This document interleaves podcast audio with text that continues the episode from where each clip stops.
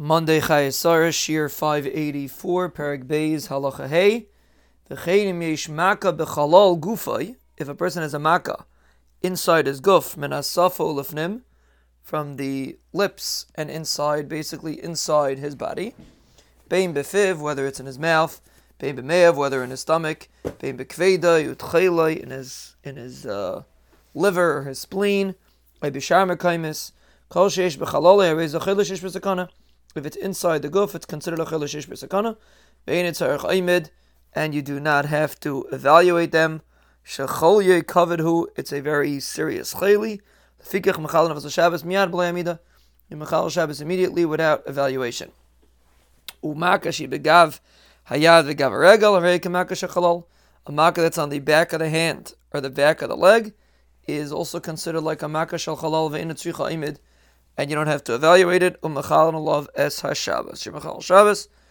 It was a chashash infection.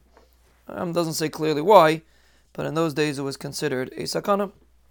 And the heat shemisamer sabasar that burns up the flesh kimaka shal chalalhu. It's like a maka shal chalal machal of Shabbos. V'chein kol chayli shreifim aimim shazay sheish b'sakana.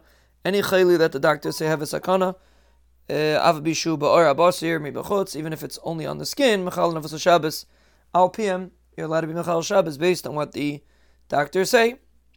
Halachavava b'leya nima shalmayim, person swallows a leech of the water, mecham leicham b'Shabbos, you're allowed to heat him up hot water on Shabbos. It's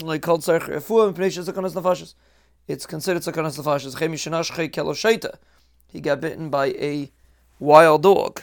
A echan mizechle afar shemisin, or one of the serpents that kill. Afilo hayusafik, even if it's a suffix, mamisin. Ah, afilo hayusafik, mamisin, and mamisin.